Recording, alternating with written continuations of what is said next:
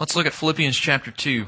I want you to imagine that, uh, let's say you were, you grew up in a small town, and uh, like a lot of small towns, especially in this part of the country, um, the center point of the city was a downtown courthouse area, much like we see in our town and other towns in this area.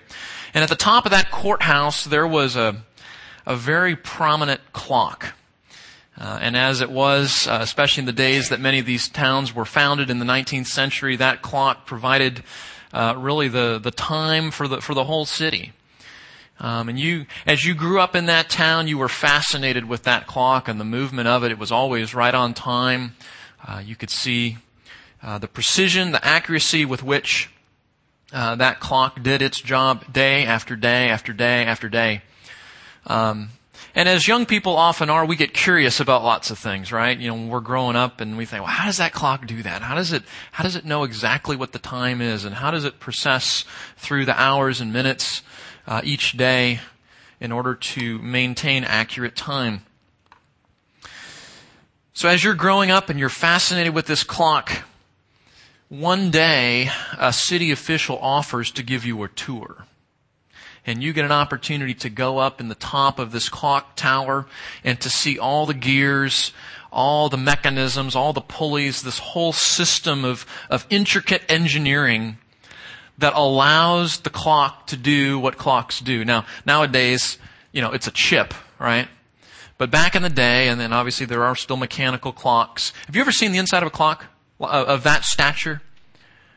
And it, it is, it is a mind-boggling maze of gears and pulleys and beams. I mean, you just look at it and you go, how on earth did somebody come up with that? Let alone did they come up with it to where at least the good ones yield very accurate time. Um, growing up, I was fascinated with how things work and, and whether it's a clock or a car or a VCR or whatever. Um, it's always been fascinating uh, for me to, to see things like that. Well, what we're going to do today is we're going to go inside the clock tower. And we are going to get a tour that I think is unequaled in the Bible. There are sections in scripture not very many, but there are sections in scripture where God, as it were, says, I'd like you to come up the tower and I want to give you a tour behind the scenes, so to speak, to see the mechanics, to see the engineering, to see behind the theological curtain, if we want to call it that, the intricacies of who God is.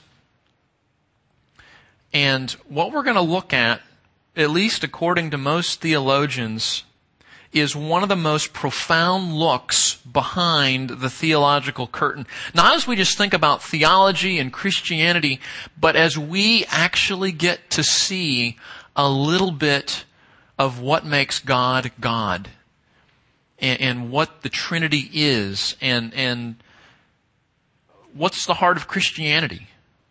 God becomes a man so that he can live as a man, as it were, keeping the law perfectly, which is what we were supposed to, to do. And then because he's a man, he can be a substitute for us. And he can go to the cross and he can bear our penalty and he can die all as, as, it, as our substitute. Um, we're going to look at the amazing doctrine of how God can become a man today. Look at Philippians chapter 2. And uh, let's go ahead and uh, just start at the beginning of the chapter because we, we need to really get a sense of the context here.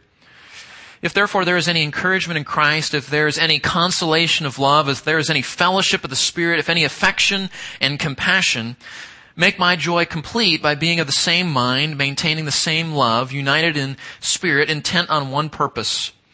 Do nothing from selfishness or empty conceit, but with humility of mind, let each of you regard one another as more important than himself. And do not merely look out for your own personal interests, but also for the interests of others. Have this attitude in yourselves, which was also in Christ Jesus. And now, we get to get part of the tour.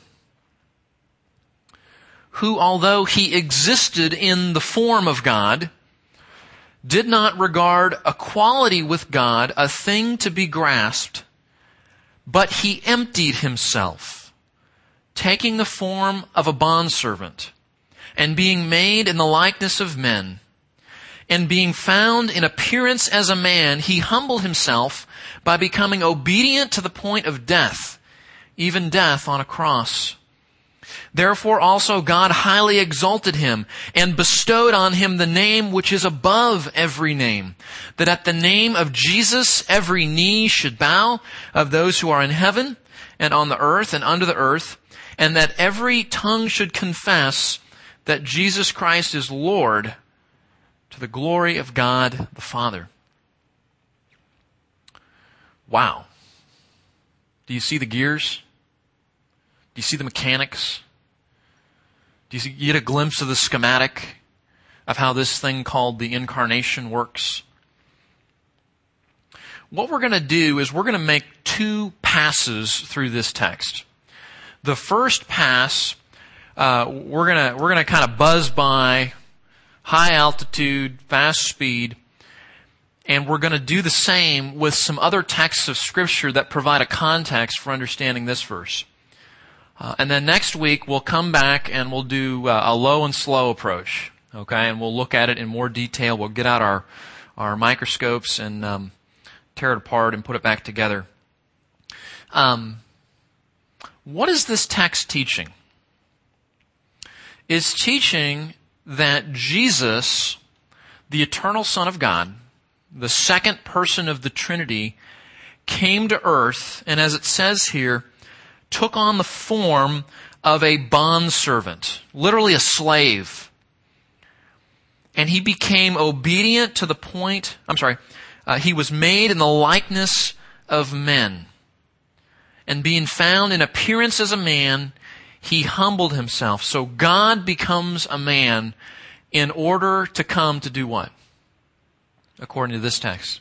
Why did he do that?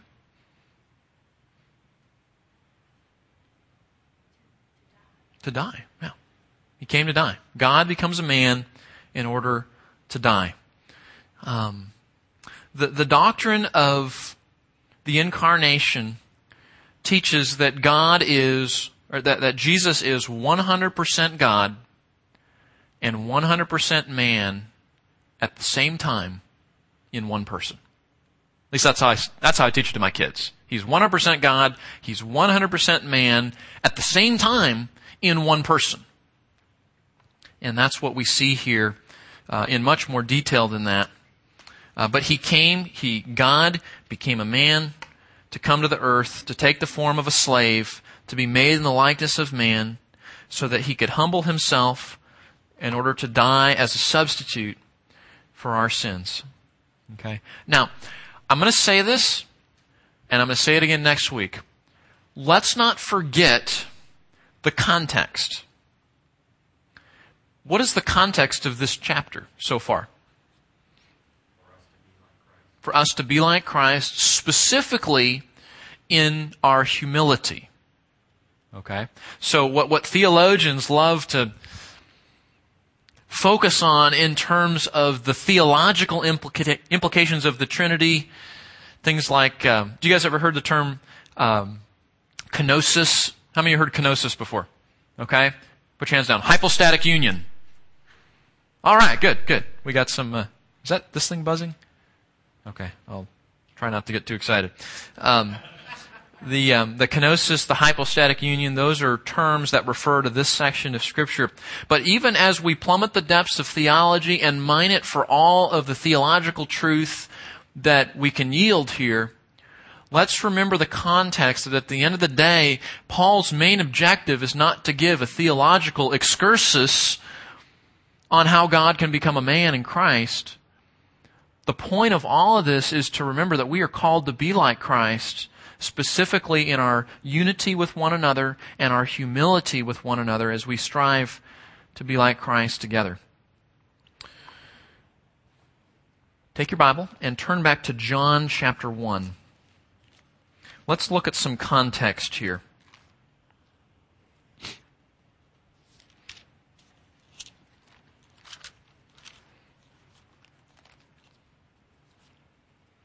John chapter 1.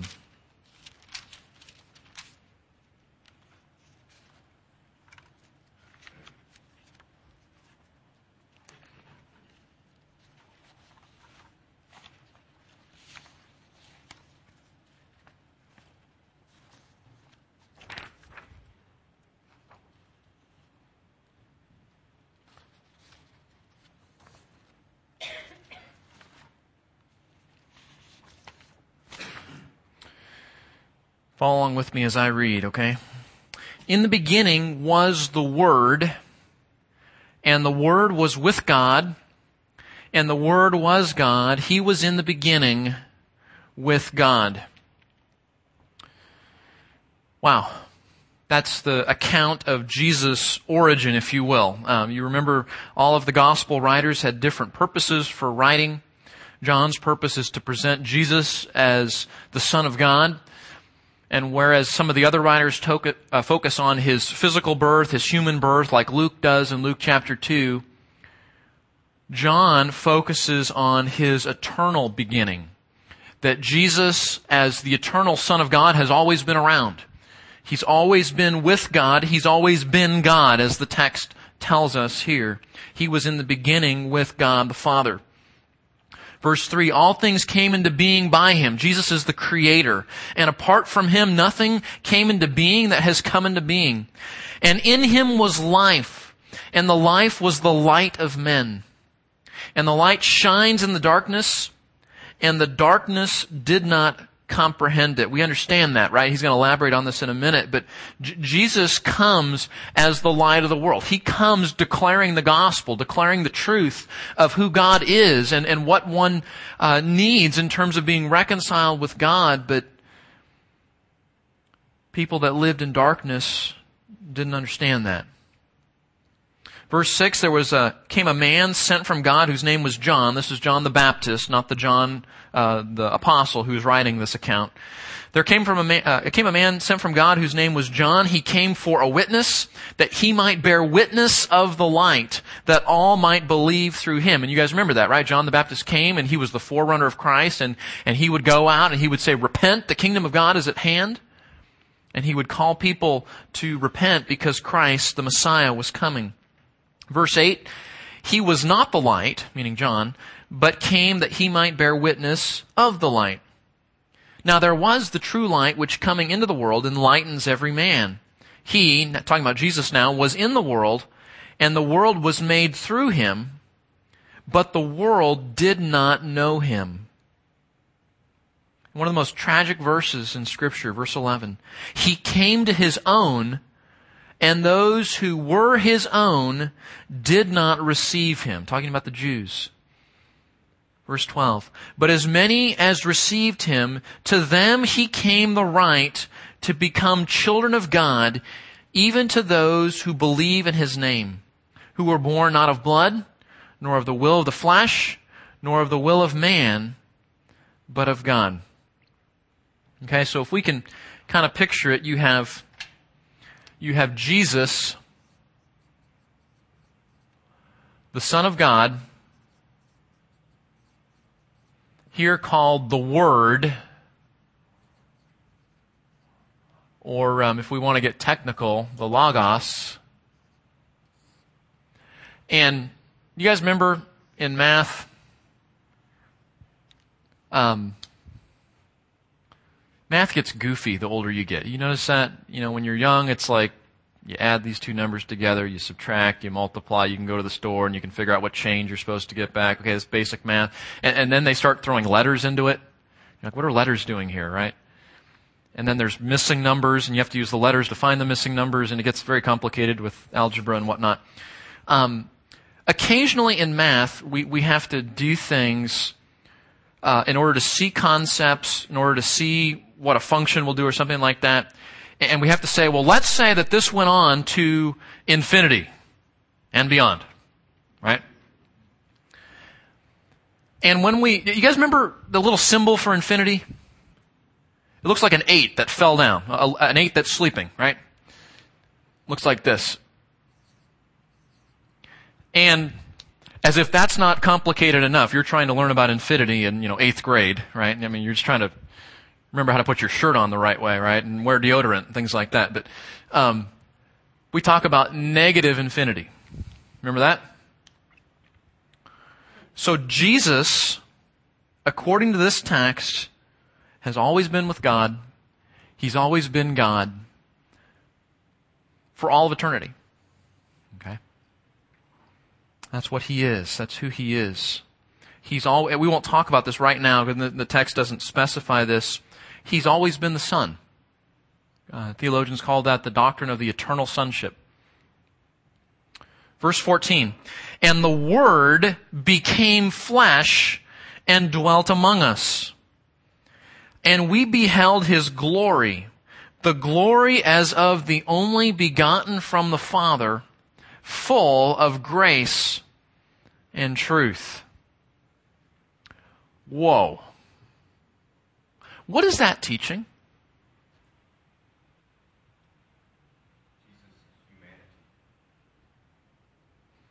His humanity. Okay. Expand on that a little bit.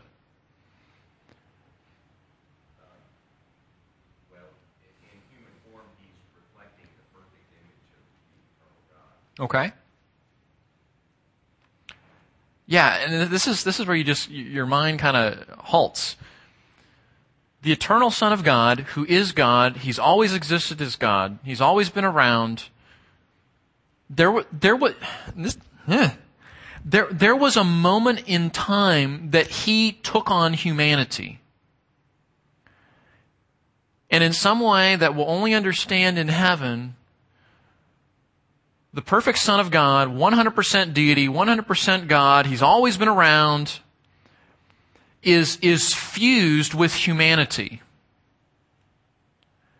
And we'll see this in a minute, so that from that point, for the rest of eternity, He will be God and man. Forever. And John just says, the Word became flesh. Now, the word flesh can mean lots of things. In this context, it just means He became a human being. He became a person, a human person. He became flesh and he dwelt among us. John's saying it wasn't like this is hypothetical. This is some theory that I read in a book that there's this guy. No, it's like we, we ate with this guy. We, sorry, we, we saw him. We hung out with him. We, we listened to the words coming out of his mouth. We walked with him. We spent time with him. We saw him sleep. We saw him eat. We saw him drink. We saw him learn. We saw him do all these things. And that sort of introduces the, the mystery of who God, of, of who Jesus is. How can an infinite being be united to a human being that is finite? Right? How is God, who knows everything, how can he become a man who has to learn stuff? You see this? It's, it's a profound doctrine and mystery, and like I said, we get to heaven and we'll learn how all it works. But John just kind of says in passing, the Word became flesh and dwelled among us, and we beheld His glory. The glory as of the only begotten from the Father, full of grace and truth. Now Paul's going to explain what he means by that a little more in Colossians, so but look down. Let's just keep reading. Verse 15. John bore witness of him and cried out saying, This was he of whom I said, He who comes after me has a higher rank than I, for he existed before me. For of this fullness we have all received in grace upon grace. For the law was given through Moses, and grace and truth were realized through Jesus Christ. And I love this verse. Look at verse 18. No man has seen God at any time. Now, stop right there. You say, well, weren't there a few places in Scripture? Well, Moses got to see the back of his glory. There were some prophets that got to see visions, which are different than seeing the essence of God's actual being. So you got these hints of people that saw the afterglow, the back of his glory, the glory, um, visions, um, things like that. But but God, in terms of His person, the Bible is consistent. No one's ever seen him because you can't see him and live, according to Exodus. So how on earth do we get to know this invisible God? It says, no man has seen God at any time, but watch this, the only begotten God, and that just means, um, be- begotten means he holds a, a place of uniqueness. The only begotten God who is in the bosom of the Father, or we might say is near or is close to the Father, he has explained him. So, what John is saying is, no one's ever seen God. But now that the incarnation has happened, we have an opportunity, you ready? To see God. Jesus is God. He is God incarnate. He is the exact representation, as we'll see, of His glory, the, the perfect image, the, the representation. We don't get any closer to seeing God than seeing Jesus. And that's why, you understand that, that's why when Jesus shows up, that's the culmination of Revelation. When the Son of God walks the earth himself and says, this is what God is like. Remember he talks to his apostles? Well, if you knew me, you would also know who? The Father. If you've seen me, he says it even like this sometimes. If you've seen me, you've seen the Father because He is, as John told us here, He is the glory of God. He is the radiance of God. And even though in past ages no one has seen God at any, any time, this, this unique God, this unique Son of God, who is in the bosom of the Father, who is close or near to the Father, He, Jesus, has explained Him, the Father. In Jesus, we get to see God.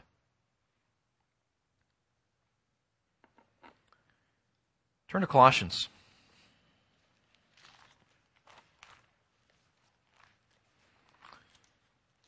While you're turning there, let's see if we can add to our picture here, okay? So John is, says this, this eternal Son of God, the Word, the Logos,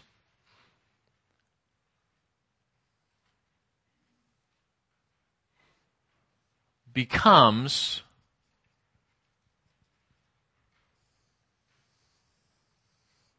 what does he become? He becomes flesh. Okay? So, so maybe you can think of it like this, and you understand that as soon as we pick up a pen and start to draw, as soon as we give an analogy for something that cannot be explained, you understand that we're, in a sense, in, in dangerous territory. Okay? So this is not intended to be, you know, the schematic of the second person of the Trinity, but just a way that we can think about it.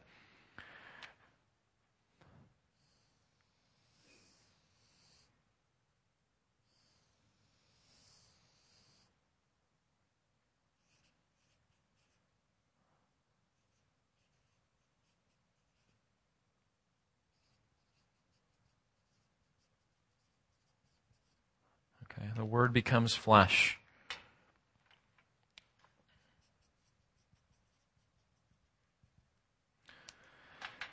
And as we unpack this, what we're going to see is that in one person, Jesus takes on a second nature, if you will. He becomes one person who embodies the nature of God, 100% deity, in the nature of man, 100% humanity. Um, and, and footnote, humanity as originally created, which is without without sin. Very important. Okay. Um, and we'll, we'll watch how this develops here. Look at Colossians. Uh, these are these are fun texts to run through because they're so helpful. Colossians chapter 1 verse 13, for he delivered us from the domain of darkness and transferred us to the kingdom of his beloved son in whom we have redemption, the forgiveness of sins. Now look at this, verse 15. He is the image of the invisible God. Uh, literally it means a, a living image. He, he is a representation. He is a picture of the invisible God. Now, now notice, that sounds a little bit like John, right? No one's seen God at any time. Well, well, how do we get to know Him? We get to know Him through His Son who is not invisible because he's the God man. Does that make sense? So he is the image of the invisible God. He, he is how we get to know what this invisible God is like. Verse 15, He is the firstborn of all creation. Now, don't, don't trip over that word because we just learned that He was eternal, right? He, he doesn't have a beginning. So by firstborn, what that's saying is He holds a special place over all of humanity, over all of creation. And verse 16 explains that unique position. It's not teaching that Jesus had a beginning, that, that he was, there was a time when he didn't exist and now he does exist. That's not what firstborn means. Verse 16, in what sense then is he the firstborn or, or the unique uh, special status over creation? Verse 16, for by him all things were created. Well, there it is, right?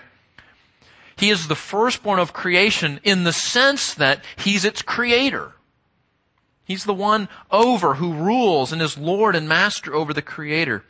Both in heavens and on earth, visible and invisible, whether thrones or dominions or rulers or authorities, all things have been created by Him and for Him. And He is before all things, and in Him all things hold together the doctrine of God's sustaining of His creation. Verse 18, He is also the head of the body, the church. He is the beginning, the firstborn from the dead. There, there's another way that He is unique or He has a special status. Not only is He the Lord and Master and Creator of all creation, but He is also the first to rise from the dead.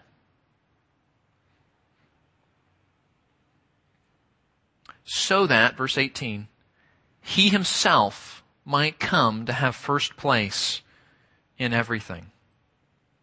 And then verse 19. For it was the Father's good pleasure for all the fullness to dwell in Him. Fullness of what?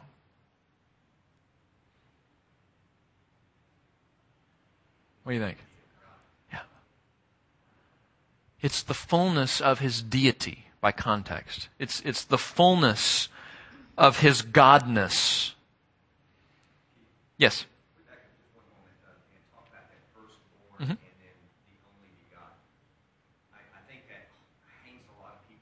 Right. And I was just looking up what the two words, both in Colossians, is Mhm. translated from one particular word, Right. and in John another. Right. In John, it says uh, mono, let's see, uh, monogenes. I think. Gnesis, uh-huh. And I'm wondering if monogenes is where we get the word genes, and mono means one. It's kind of like one in genes, one in, and I'm just guessing here. Kind of.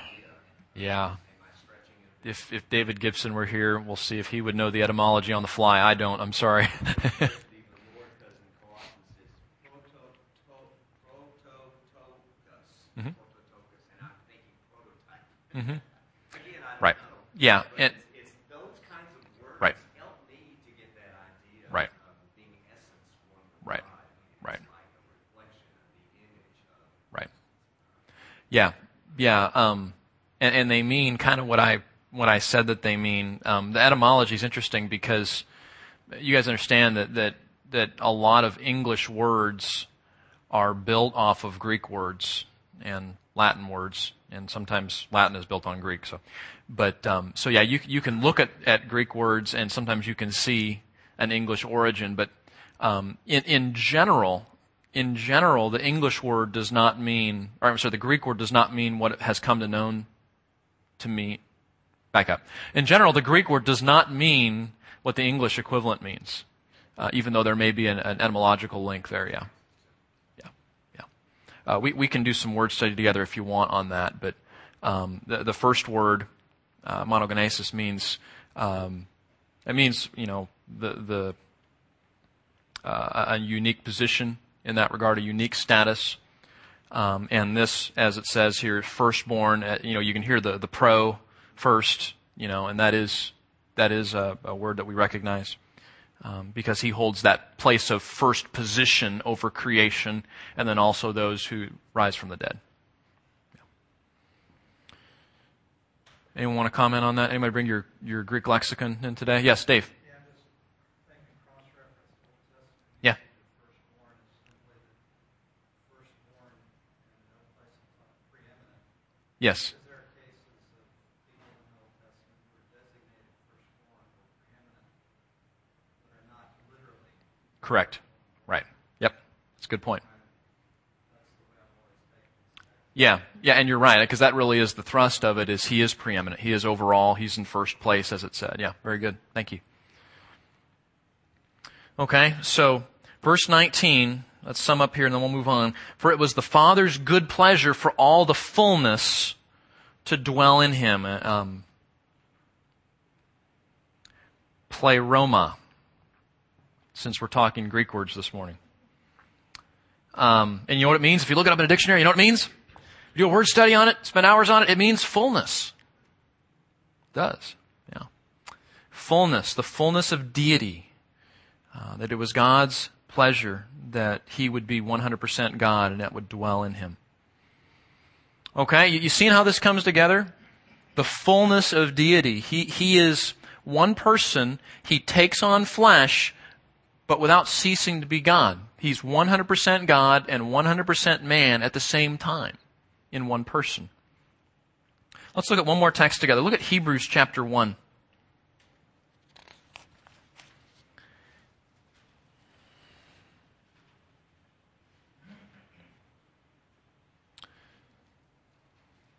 Theologians reflecting on the Colossians text like to say that Jesus is of the same nature as God the Father. He is of the same substance as God the Father. All the fullness of deity uh, dwells in him there. Look at uh, Hebrews chapter 1, verse 1. This is a great section here. God, after he spoke long ago to the fathers and the prophets, in many portions and in many ways, in these last days, he has spoken to us in his Son. And, and the, the, the, thrust of the text is he, he's, he's spoken once and for all. Now, why is that? Why, when Jesus shows up, why is that the culmination of revelation? It's all pointing to Him. It all culminates in Him. And He is the image of who? Of God, right? So, you say, when, when the writer steps on the stage, the play is done, right? You understand that, right? He, he comes, he says, here I am and he allows us to see God, not just revelation through a prophet or through um, an Old Testament saint or through a book or through something like that, but we see, uh, you know, we talk about the incarnate word and the written word, right? And this is the incarnate word of God. Jesus, as a real person, comes to explain God to people. So in these last days, verse 2, he has spoken to us in his Son, whom he appointed heir of all things, and through whom also he made the world. You notice that all three of the texts we've seen have made that same point? That he's made everything. He's the creator of all things.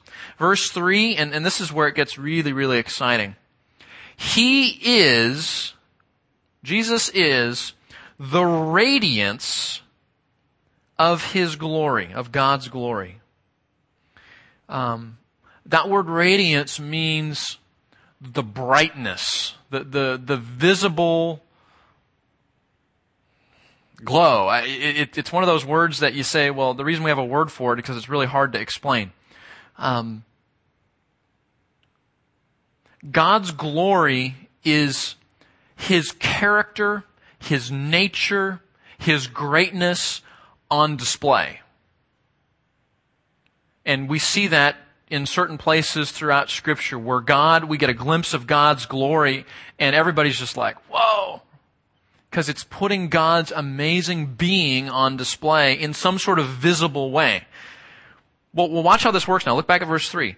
Jesus is that radiance of His glory. Because in Jesus we get to see the weightiness of His character. We get to visibly look and say, that's love, that's forgiveness, that's patience, that's wisdom, that's power, that's knowledge. All these things we've been learning throughout the scriptures about who God is. Jesus comes and we get to see it with our eyes. Because He is the radiance, He is the brightness, the glow the reflection of His glory.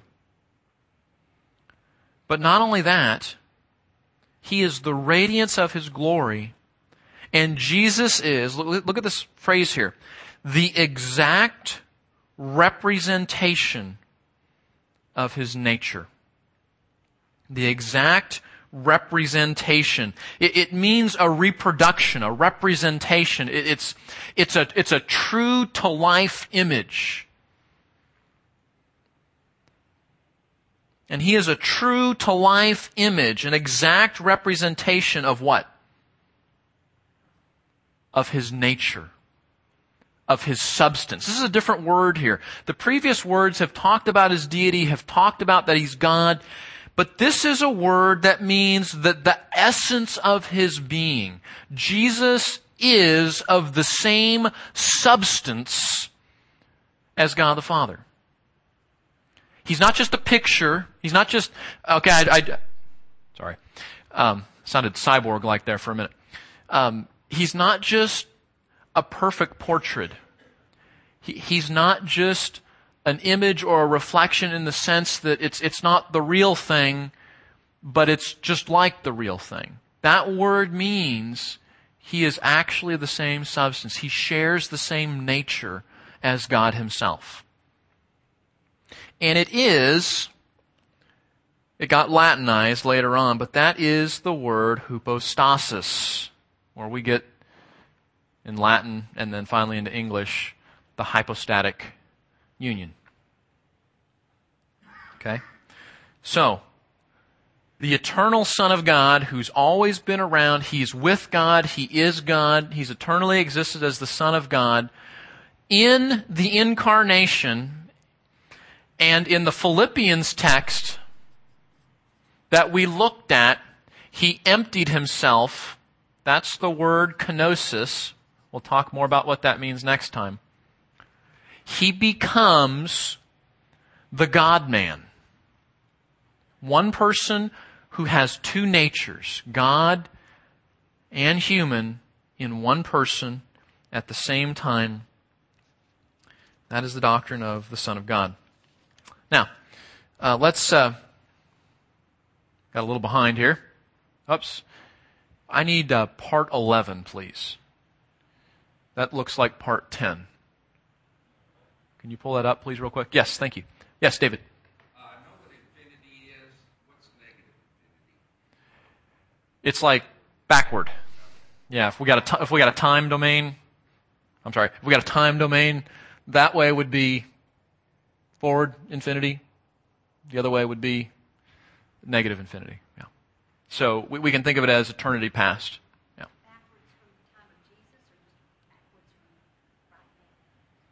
Well, both, really. Yeah, just uh, in, in, theology, we would call it eternity past, meaning before the world was created, before Genesis 1, before there was time itself, Jesus and his Father and the Spirit were in one accord, um, enjoying fellowship with one another. There was no beginning to them. So the, the way we try to, well, how do we think about that? We call it eternity past. Yes. Yeah. Yeah. Or we can think of it as negative infinity. That's, the, that's what we call it in math. We call it eternity past in theology, but it's really referring to the same thing. Okay. How are we doing there, guys?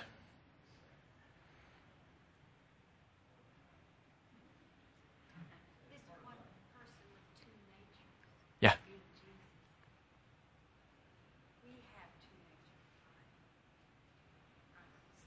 We have two natures?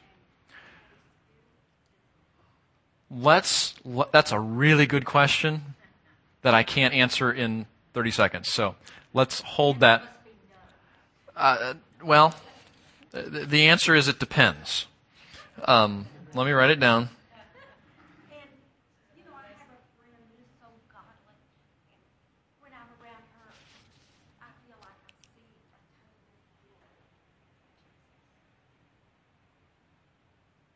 Do you have the stick drive, Wes? Okay. Um, can I have your outline? Who has an outline? I can borrow. I'll just. I don't have your notes with me, so thank you. Okay. Let's let's just do it old school here, guys. Okay. Uh, the hypostatic union on your outline, the union of Christ's divinity with humanity in one person. The union of Christ's divinity with humanity in one person. That's what the hypostatic union means. So at lunch today, when you're with your friends, you say, I learned a new term today. It's called the hypostatic union. Right? I, I was, you will not say this publicly, right? I'm going to edit this off the tape. I was trying to teach this to my kids the other night, and I kind of came up with a little song, a little jingle. Hypostatic union. Okay, we were doing this little thing, right? And there were angry birds involved, and that's all I'm going to say. Flip your outline over. This is nothing new. In the fifth century, as the church was in its infancy, uh, you know, there were a number of church councils that were called to discuss various important theological matters so that a, a definitive statement could be established in order to uphold orthodoxy and to guard against heresy, right? And uh, in 451 in October, it started in October, ended in November, uh, the Council of Chalcedon was called. Started on eight on uh, October the eighth, and concluded on November the first uh, in Chalcedon, which is near uh, Constantinople, now known as Istanbul in modern day Turkey. And amongst other things that they met to discuss, they met to discuss how do we think about the, the, the Son of God, the person of the Son of God, the God man? Because there's all sorts of teachings going on. Christianity was, was um, obviously they didn't have the communication abilities that we had, and, and they were trying to really uh, guard against some of the heresies, some of the teachers that were taking advantage of Christianity to make a name for themselves. And they met together. And um, how many of you grew up in a liturgical church where you recited the Apostles' Creed, the Nicene Creed, one, one of those, okay? Now, if you grew up in a liturgical church and you recited the Apostles' Creed or the Nicene Creed, you will recognize the language. Because the language comes from these councils, okay? So I, I have, I've listed the whole thing here for you, but I want you to see how did, how did the church fathers, as they wrestled through these texts, how did they articulate what we're talking about? And this really defines what we would call orthodoxy in regard to the person of the Son of God. We then, following the Holy Fathers, all with one consent, teach men to confess one and the same Son, our Lord Jesus Christ, the same perfect in Godhead and also perfect in manhood. Do you see that? He's 100% God, he's 100% man. Truly God and truly man of a reasonable, and in that day meant rational, soul and body. Consubstantial meaning co-essential, meaning, meaning of the same essence. With the Father according to the Godhead, and consubstantial with us according to the manhood. So he, now, now watch this. See how they did this. This is genius. He is of the same substance of God the Father, and he is of the same substances of you and I in terms of our humanity minus our sin. He's true God and true man. In all things likened unto us without sin, begotten before all ages of the Father according to the Godhead, and in these latter days for us and for our salvation, born of the Virgin Mary, the Mother of God, there's a little Catholic thing going on there, according to the manhood, one and the same Christ, Son, Lord, only begotten, to be acknowledged in two natures. Now, now here's, here's, if you're gonna underline something, here's what you underline, because this is the, the, the crux of what they concluded inconfusedly. Try that at lunch today too. Unchangeably, indivisibly, inseparably. The distinction of the natures being by no means taken away by the union. So what are they saying? When Jesus became the God man, their natures were not mixed together. But they remain distinct and separate, even though they exist in one person. The distinction of natures being by no means taken away by the union, but rather the property of each nature being preserved and concurring in one person and one subsistence. That's another good word. We would say substance or person. Not parted or divided in two persons, but one and the same Son, and the only begotten God, the Word, the Lord Jesus Christ, as the prophets from the beginning have declared concerning him, and the Lord Jesus Christ himself has taught us, and the creed of the Holy Fathers has been handed down to us. What are they saying? He's 100% God, 100% man. They don't mix. There's a distinction of the natures, but existing in one person. Now, it doesn't matter if you're a Catholic or a Protestant, everybody believes that. Unless you're a heretic. I like uh, Terry's dad, Paul Enns, in his Moody Handbook of Theology. I like his explanation because it's a little more understandable. But basically, what he's going to do, he's going to translate uh, the Chalcedon uh, statement here. Here you go. The two natures of Christ are inseparably united without mixture or loss of separate identity. He remains forever the God man, fully God and fully man, two distinct natures in one person forever. Though Christ sometimes operated in the sphere of his humanity, and in other cases in the sphere of his deity, in all cases what he did and what he was could be attributed to his one person. Even though it is evident that there were two natures in Christ, he is never considered a dual personality. In summarizing the hypostatic union, three facts are noted. Christ has two distinct natures, human and deity. Number two, there's no mixture or intermingling of the two natures. And number three, although he has two natures, Christ is one person. Isn't that amazing? Do you see the gears? You see the schematic? Do you see the Son of God?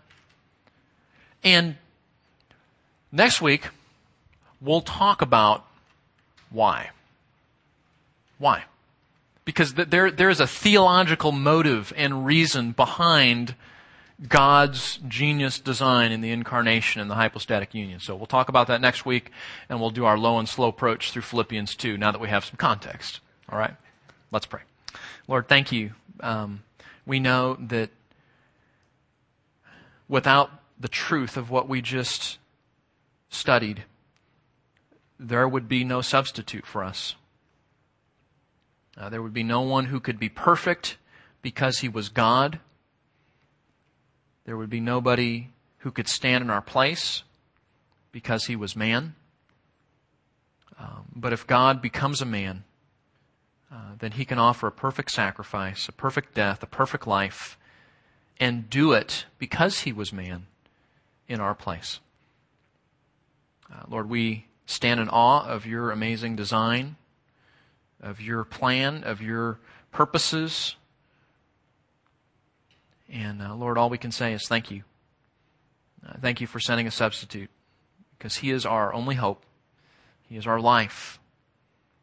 And we needed somebody uh, to stand for us so that we would not incur the wrath of God forever, but could actually be credited with righteousness to be with you forever. Father, we love you. Thank you for these glimpses in Scripture that just blow us away. They remind us of how little we really understand about who you are, but they give us enough information to have hope and to stand in awe of who you are. We pray in Jesus' name. Amen.